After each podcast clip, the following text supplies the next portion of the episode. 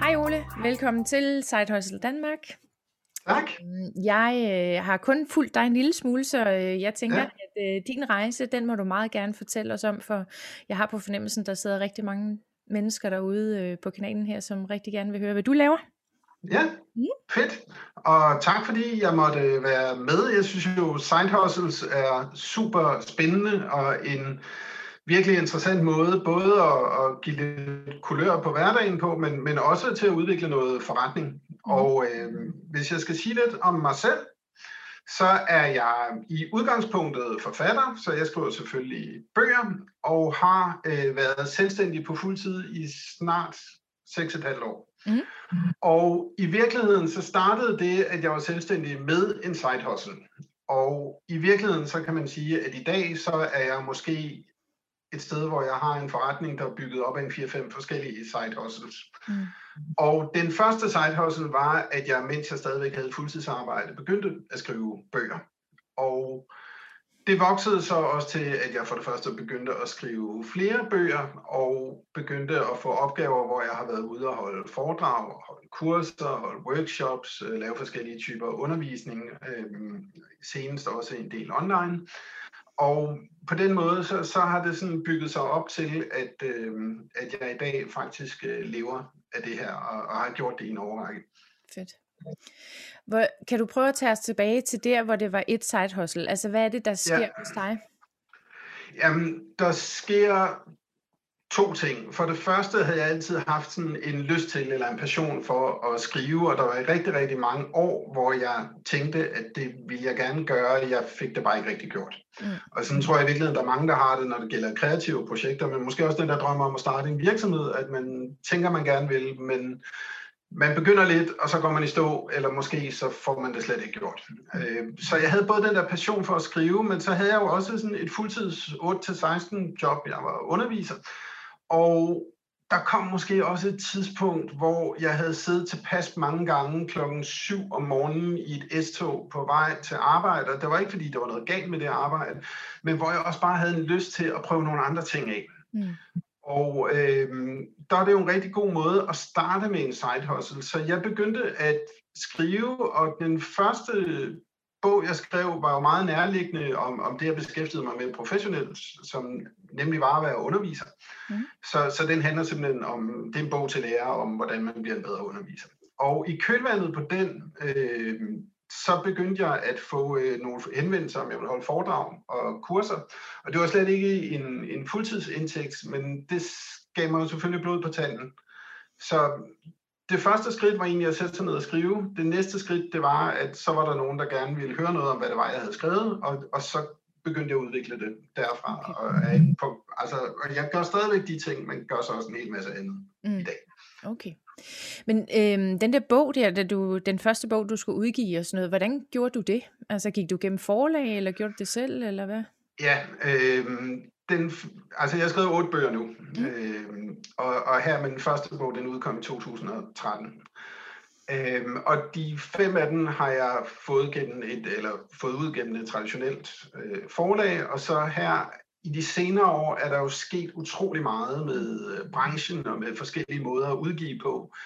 Øhm, så jeg har også udgivet nogle af dem selv, og, og det seneste skridt har været at, at koble nogle af de ting, jeg laver, for eksempel lave e-bøger og lydbøger, som jeg sælger direkte via min øh, en webshop på min hjemmeside. Mm. Så, så der har sådan været en udvikling, hvor jeg sådan gradvist er gået fra først at være hos et forlag, som jo er øh, sådan en anerkendelse og meget prestigefyldt, og jeg var super glad for det dengang.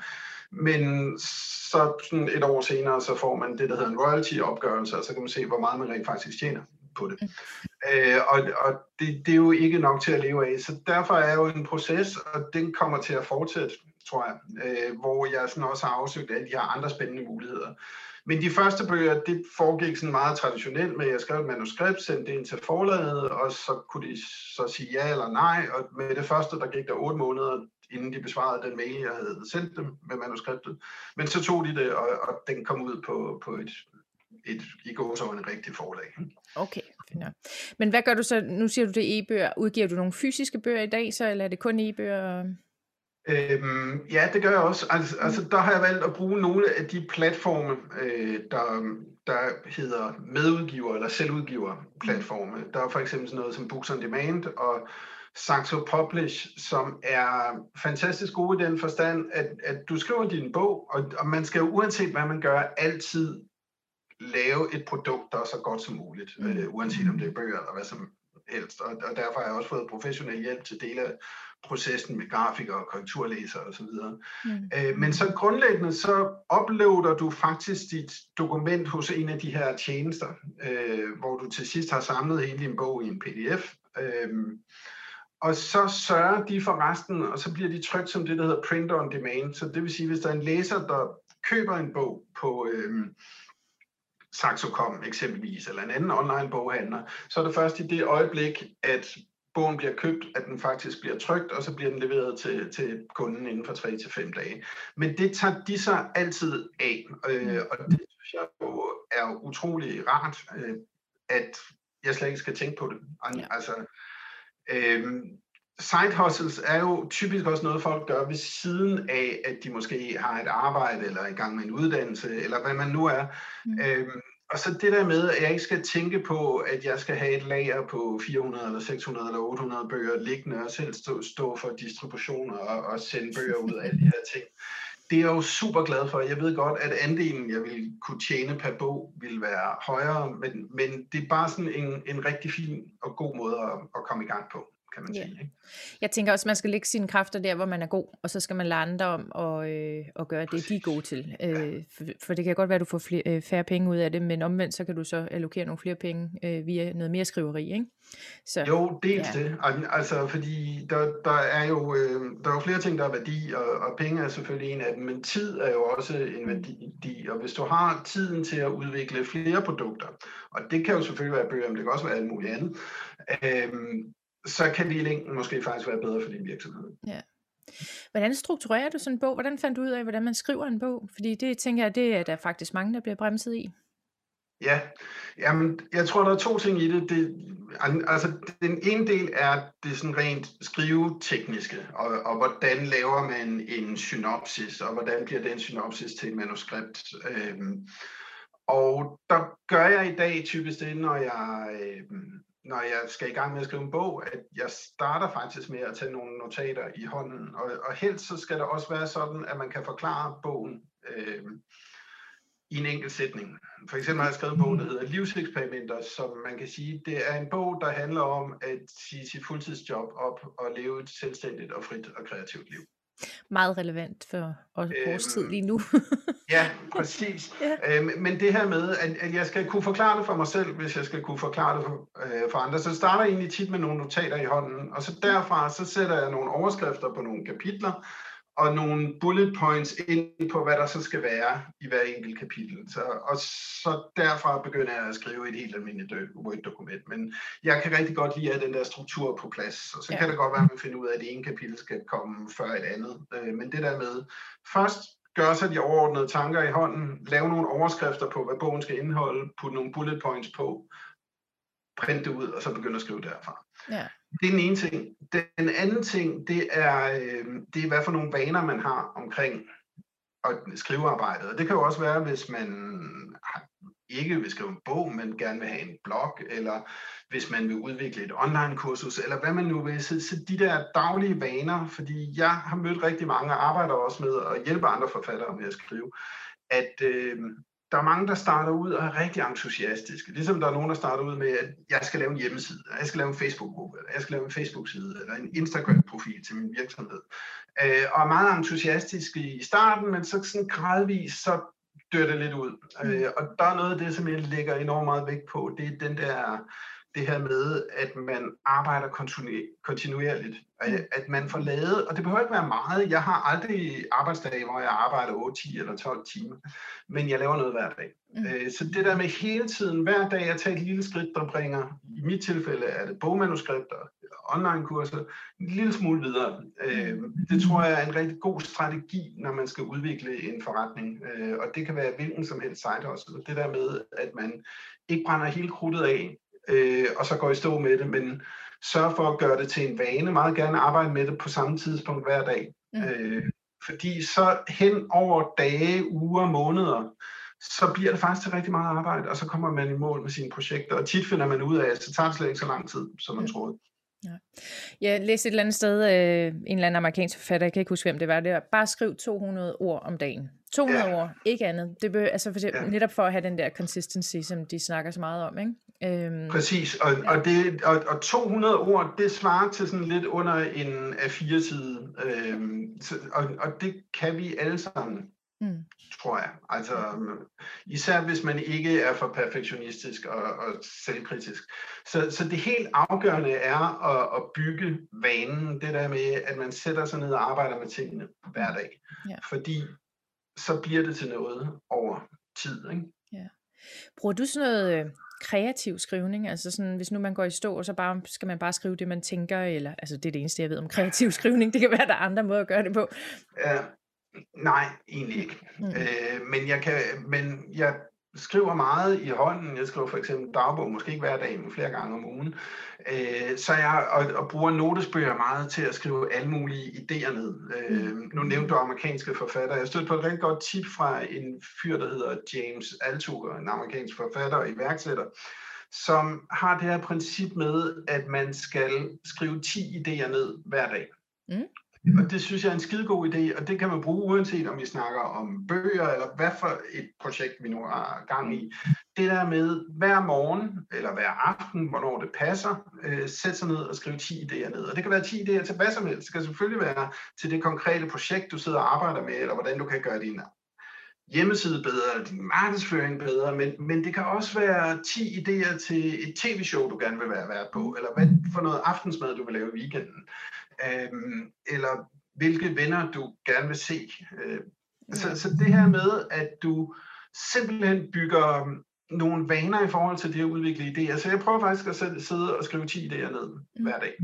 Det var faktisk en rigtig god øh, måde, og jeg tænker sådan at træne sin kreative muskel. Ikke? Præcis, ja. og, og det er det, Altuber taler om, at, at det er en måde at træne sin kreative muskel på. Mm, ja. øh, og mange af os er jo rigtig kreative, når vi er børn. Vi tegner, vi leger, vi bygger Lego, og vi gør alt muligt andet.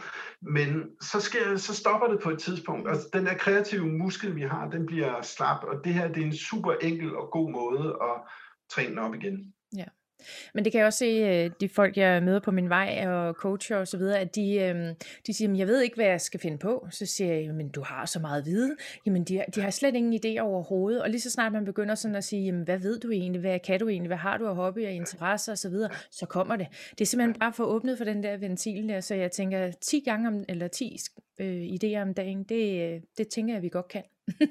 det, det tror jeg helt sikkert også, ja. vi kan. Så tror jeg, det er vigtigt at sige, at man skal ikke i den del af fasen bruge så meget krudt på at tænke over, om det er gode eller dårlige idéer, og kvalificere dem. Altså, jeg får mange virkelig dårlige idéer. Mm. Men jeg får dem hver dag, og hvis du skriver 10 idéer ned om dagen, så har du 3.650 idéer på et år. Mm. Og så kan det godt være, at der er nogen af dem, der faktisk kunne bruge til noget, og som kan føre din side hustle, eller hvilket projekt du nu arbejder med, videre. Hvordan ved du, du har en god idé? Hvornår ved du, at det er der, du skal skrive bogen? Eller holde foredraget?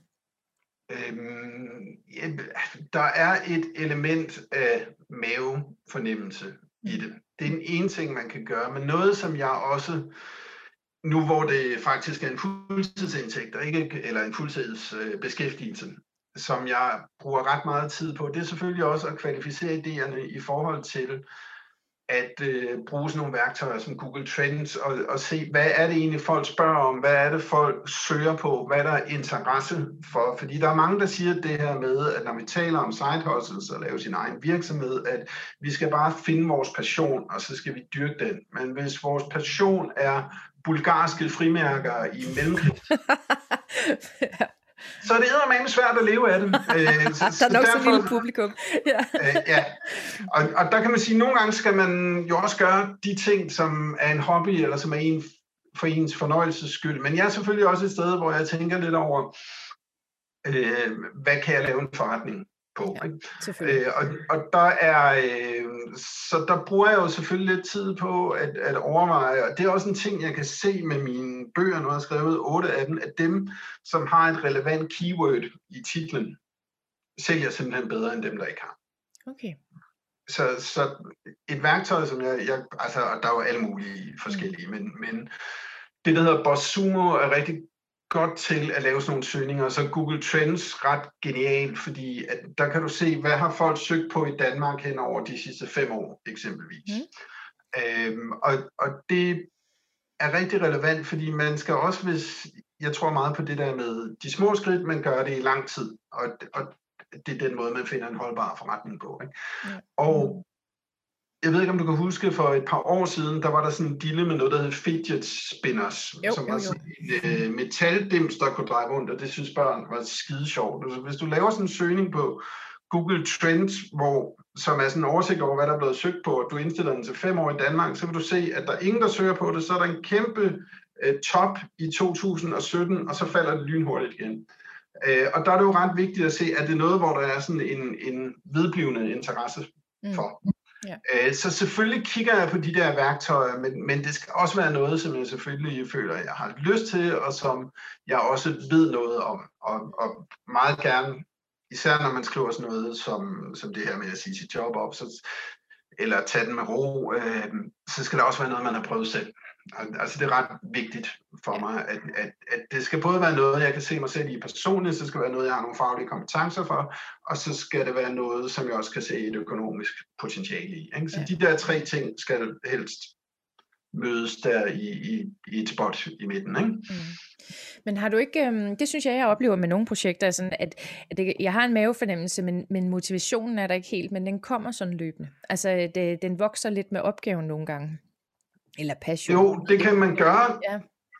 Øhm, nogle gange skal man skrive sig ind, eller arbejde sig ind mm. i et projekt. Øhm, men, men det er interessant det der, du siger med, at, at mavefornemmelsen siger én ting, men når man så sætter sig ned og gør det, så oplever man måske noget andet. Mm.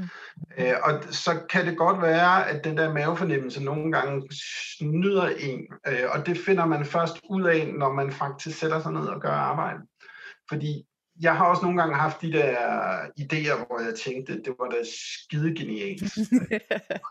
så viser det sig, at det var det så ikke, eller også kunne det ikke lade sig gøre. Og det finder man måske først ud af i det der øjeblik, øh, hvor man sætter sig ned og arbejder med det. Øh, så, så jeg tror igen, det er rigtig vigtigt det der med, at man prøver sig frem, og, og så kan man altid, altså så er det også altid godt at tale med andre, øh, og spørge andre og bede om feedback, og så skal man også være klar til at få nogle slag. Altså en af mine venner gav mig i sidste uge nogle virkelig hårde slag på et nyt skriveprojekt, jeg har siddet og, og, og bokset lidt med. Ikke? Øh, men det kan jo være rigtig værdifuldt. Så, så, øh, så hvis man er klar til det, så vis det til nogen, som kan give en konstruktiv og kvalificeret feedback på det, er jo selvfølgelig også rigtig godt. Ja, man skal nok så lige tænke, at det, er, det skal være nogen, der er lidt af din øh, målgruppe. Altså det nytter jo ikke noget, Præcis. hvis det er helt uden for målgruppen. Præcis. Og, og, og er det min generelle erfaring meget sundt, at det ikke er nogen fra ens nærmeste inderkreds. Ja.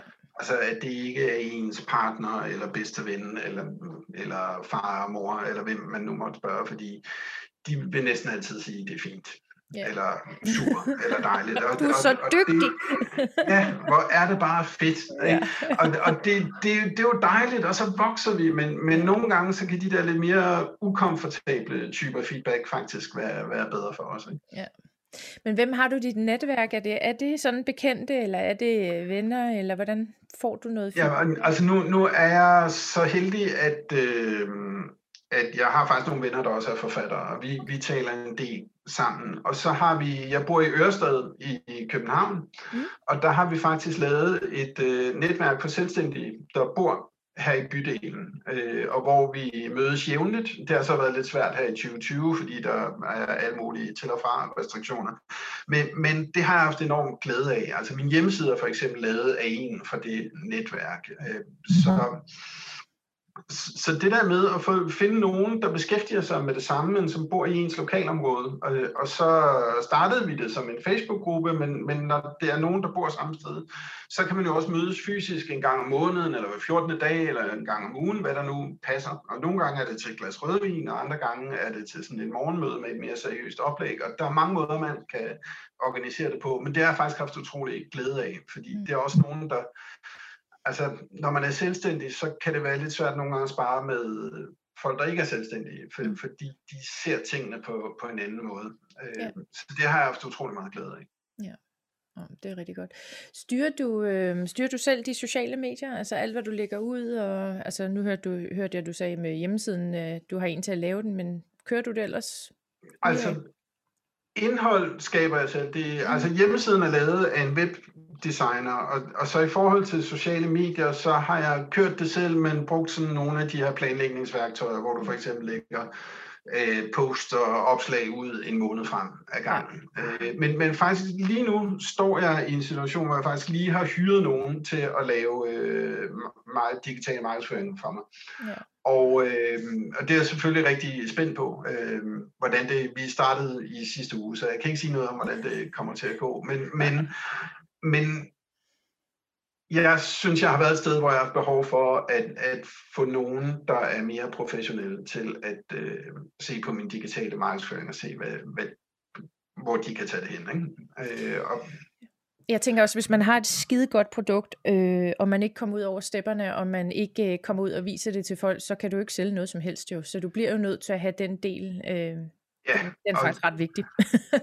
så, den er jo enormt vigtigt, og, og det er jo noget af det, som er så svært, næsten uanset hvad for et produkt det er, vi har. Altså uanset om det er bøger eller det er noget andet, øh, så er der jo så mange derude, og, og det der med at trænge igennem den digitale støj, hvor der er så mange udbud og så meget information og så mange andre, der også har noget at tilbyde, mm. det kan være utrolig vanskeligt. Og, og en af de erfaringer, jeg har gjort mig, når, når vi taler markedsføring, det er jo det her med, at, at altså, de sociale medier er måske ikke altid den bedste, altså det bedste sted at sælge. Nej. Øhm, og man skal også, hvis man vil lave en forretning, om det er en side hustle, eller det er fuldtid, eller hvad det er, være opmærksom på det her med, at en, altså likes på Instagram eksempelvis, det er ikke det, der betaler dine regninger.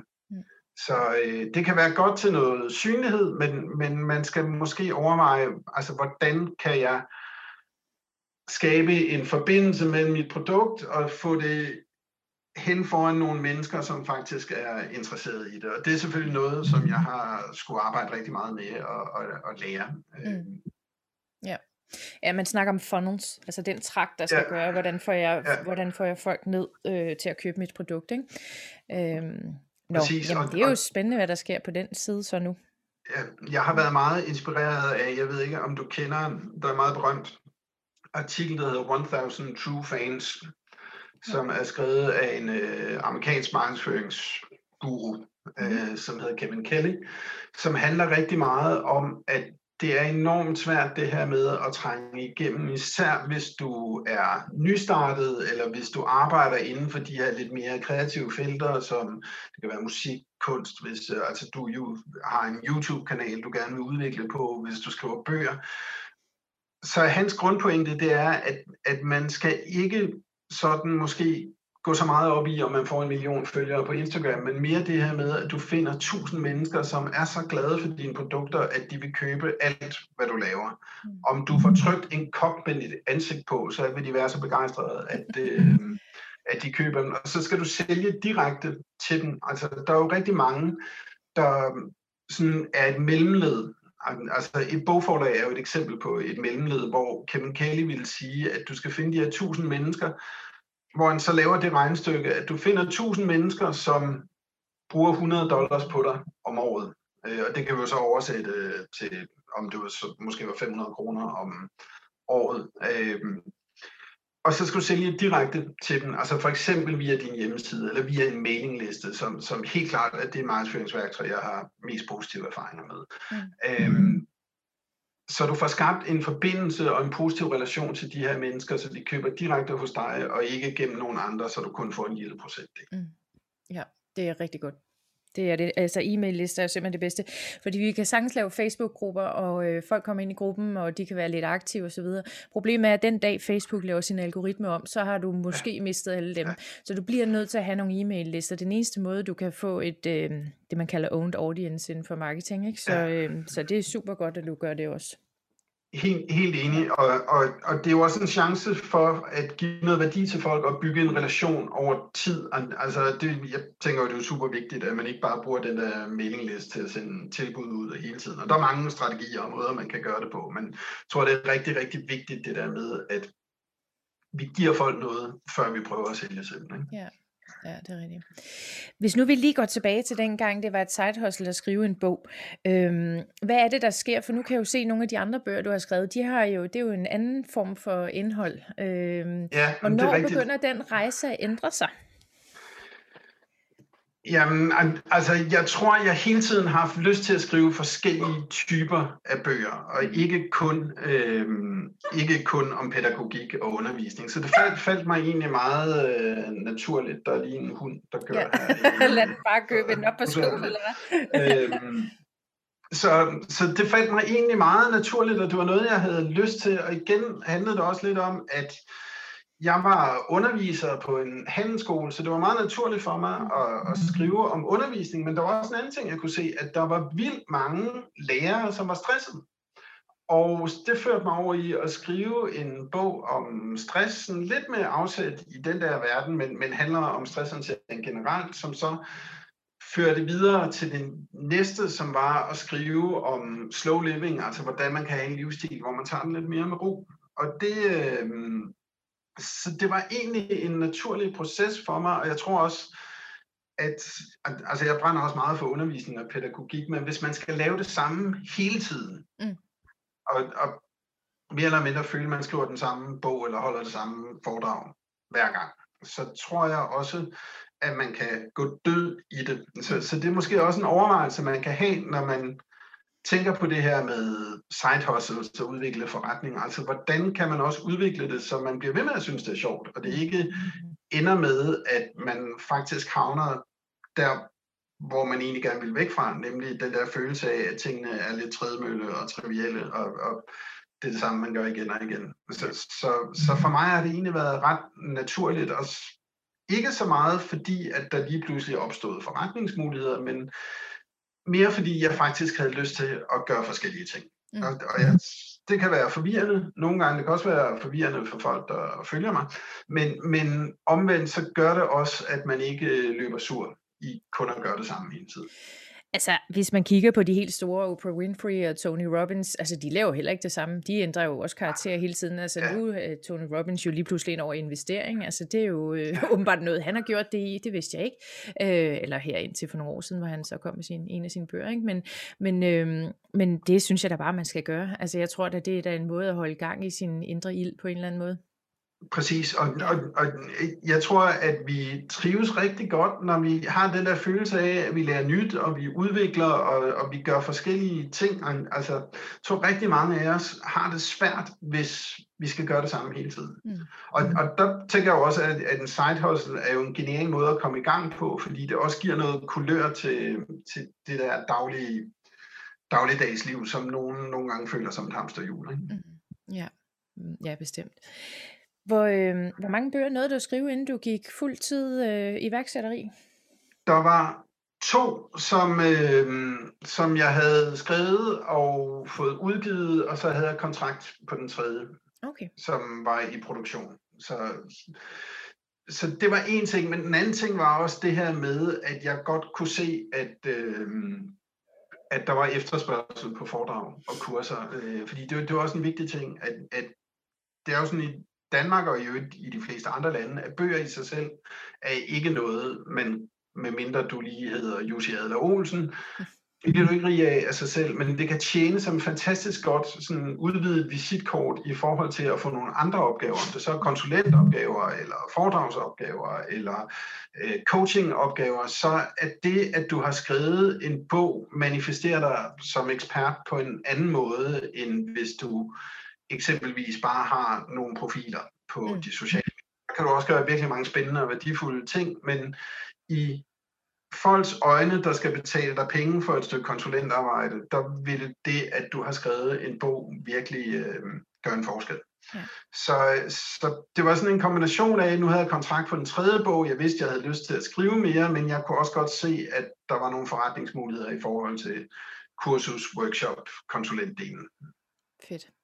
Men hvordan kom de foredrag der? Fordi nu siger du, at øh, det er jo klart, at det åbner lidt, men, men er det simpelthen bare folk, der læser dine bøger, så tænker de, vi vil have Ole ud, eller er det et netværk, som skaber mere? Det kan være begge dele. Altså, der, hvor jeg jo har holdt klart flest foredrag og kurser, det er i undervisningsverdenen med udgangspunkt i min bøger om pædagogik, fordi det er faktisk ret svært at få arbejdsgivere til at hyre en fyr til at komme ud og sige til medarbejderne, at de skal sige deres job op og blive selvstændige. øh, så, så den del har faktisk været svær at få i gang. Øh, så, så der er det mere sådan, via online-kurser, som folk køber privat. Men, men ja, altså enten har det typisk været, fordi der har været nogle medarbejdere på en uddannelsesinstitution, folkeskole, gymnasium, som har læst en af mine bøger, og så tænkt, at de gerne vil have mig ud. Eller at de har kendt nogen, der har hørt mig andet sted. Det første foredrag fik jeg, fordi jeg har en ven, der er gymnasielærer. Øh, og så det var jo meget netværk. Men så var der en, som havde været øh, så ude og, og høre mig der til det allerførste, som så anbefalede mig til en, som sad i gymnasielærernes øh, fagforening og, og med deres efteruddannelsesprogram, og, og så fik jeg den næste opgave gennem det. Så rigtig meget af det har været referencer, altså nogen har hørt og anbefalet videre. Øh, og det, foredragsmarkedet er jo rigtig svært at trænge igennem på, mm. hvis man ikke er kendt. Og, og lige nu i 2020 og i en coronaperiode, som også kommer til at vare ind i 2021 og måske længere, der er det jo klart, der er det jo et sindssygt udfordret marked. Mm. Øhm, men altså det her med referencer, altså folk, der har læst eller hørt noget, du har lavet, og, og som på en eller anden måde fandt det værdifuldt, som anbefaler dig til andre, det har klart været den bedste måde at øh, få opgaver på. Fedt. Ja, det er rigtig godt. Øhm, hvor får du det mod fra at gå fra at have et side hustle til at sige, det er et mega fedt job op med en rigtig god løn, til bare at hoppe ud i det? Altså, fordi der skal jo være balance i det, også økonomisk, men jeg tænker, der må være noget, du skruer op og skruer ned for. Jo, øh, jeg tror måske, hvis man tænkte, at ens job var mega fedt, det var et fint job, og jeg kunne rigtig godt lide mine kolleger, og der var ikke sådan noget, som på den måde øh, sådan frustrerede mig, men det var måske mere et spørgsmål om, at, at jeg bare gerne ville noget andet og brændte for noget andet. Øhm, jo, altså, der er jo nogle overvejelser, og, og der er nok også en grund til, at jeg først gjorde det, efter to bøger var kommet ud, og efter jeg havde haft betalte foredrag og kurser, fordi så kunne jeg se, at der var nogle muligheder i det. Øhm, så er det selvfølgelig noget, vi talte om. Jeg er gift, jeg har to børn, øh, så vi snakker også om det derhjemme. Og så har det selvfølgelig været rigtig vigtigt for mig i den her fase med at tage skridtet. Øh, og det er noget, vi arbejder med kontinuerligt, det er at se på, hvordan kan man egentlig nedbringe ens faste indkom, øh, eller udgifter. Øh, udgifter så meget som muligt, øh, så du ikke er afhængig af en kæmpestor indtjening. Så mm abonnementet på Euroman blev sagt op. Øh, jeg køber simpelthen mindre, end jeg gjorde før, og så ved jeg godt, og det er så noget, jeg sådan har lært hen ad vejen, at altså, når du er selvstændig, så går det meget op og ned, hvorimod når du er lønmodtager, så går det mere sådan her. Mm. Øhm, og, og der har jeg jo så lært, at, at det er virkelig vigtigt, at, at man også har noget likviditet til de der måneder, der indimellem bliver dårlige, fordi de kommer, og, og de vil være der. Så det handlede rigtig meget om at, at se på, hvad var potentialet, hvad er den mindste mulige indkomst, jeg skal have om måneden, for at vi får det til at løbe rundt herhjemme, og, og så virkelig prøve at skære ned på udgifterne. Og det lykkedes faktisk ret godt, øh, uden at det sådan har betydet, at, at altså, vi lever ikke kun af rugbrød og postevand.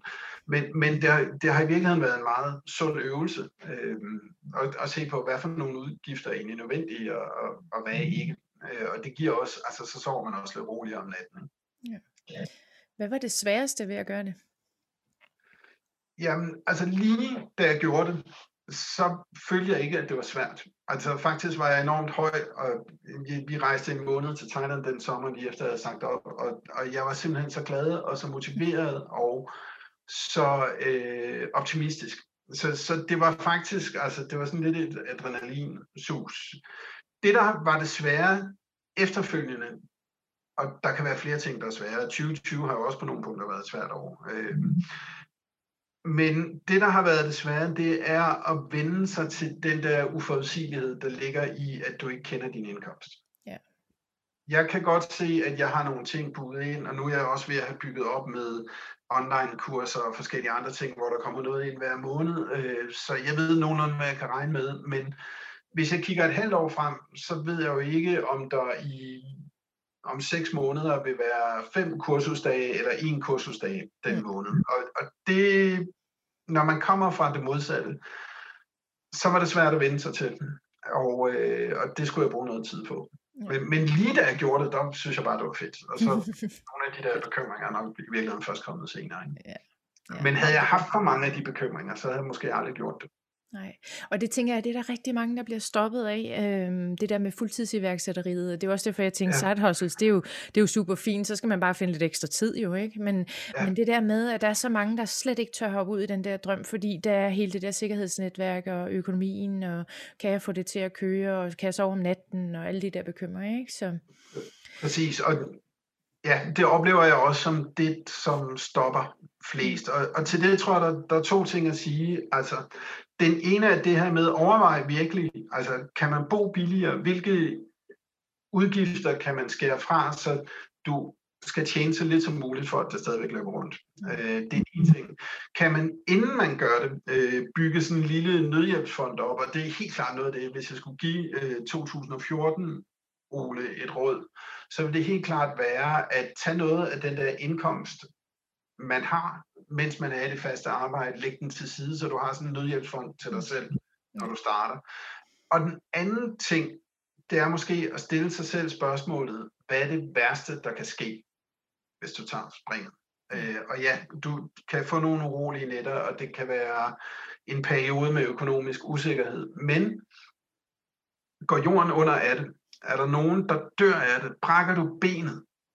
Nej, altså det værste, der måske kan ske, det er, at du bliver nødt til at stoppe igen og gå tilbage til det liv, du havde før. Ja. Øhm, så, så på den måde kan det være meget sundt lige at perspektivere det, og, og så samtidig tænke, hvad er det for nogle gode ting, der vil ske, hvis det lykkes?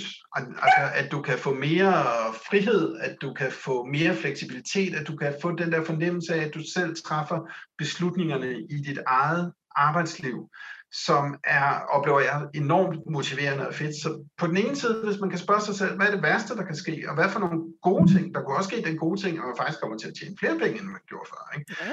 Øhm, og, og den mulighed er der jo også, så, så, så tror jeg, så kan man få sat tingene lidt i perspektiv. Så spørg sig dig selv, hvad er det værste, der kan ske? Kan du skære dine udgifter ned? Og så tænk også på, altså visualisere, hvad er det for nogle gode ting, der kan ske? Ja. Øh, så tror jeg faktisk, du står ret godt rustet til at tage sådan en, en beslutning. Fedt. Hvad, hvad synes du har været det fedeste ved at, at gå for side hustle og så alle de her forskellige øh, og hele iværksætteriet? Hvad er det, der driver dig og, og det, du har taget med dig her? Jamen, altså flere ting. Altså for det første er jeg helt vildt glad for det der med, at selvfølgelig har jeg nogle gange, hvor jeg skal ud og lave noget undervisning eller en kursus, så jeg skal være klokken 8 eller klokken 9 en hel dag et eller andet sted i Danmark. Ikke? Mm. Men ellers så er det det her med at disponere over min egen tid. Altså lige nu er det en almindelig hverdag. Klokken er lidt over 10 om formiddagen, og jeg sidder hjemme og, og hygger med min hundevalg og kan drikke kaffe. Normalt så sidder jeg, jeg har også plads i et kontorfællesskab, hvor jeg elsker at øh, sidde og skrive. Mm. Så, så i, i det hele taget det her med, at, øh, at jeg selv styrer min tid, og jeg selv træffer beslutningerne, at jeg ikke skal sidde i det der S-tog kl. 7 om morgenen, at jeg ikke skal til flere mus-samtaler i mit liv.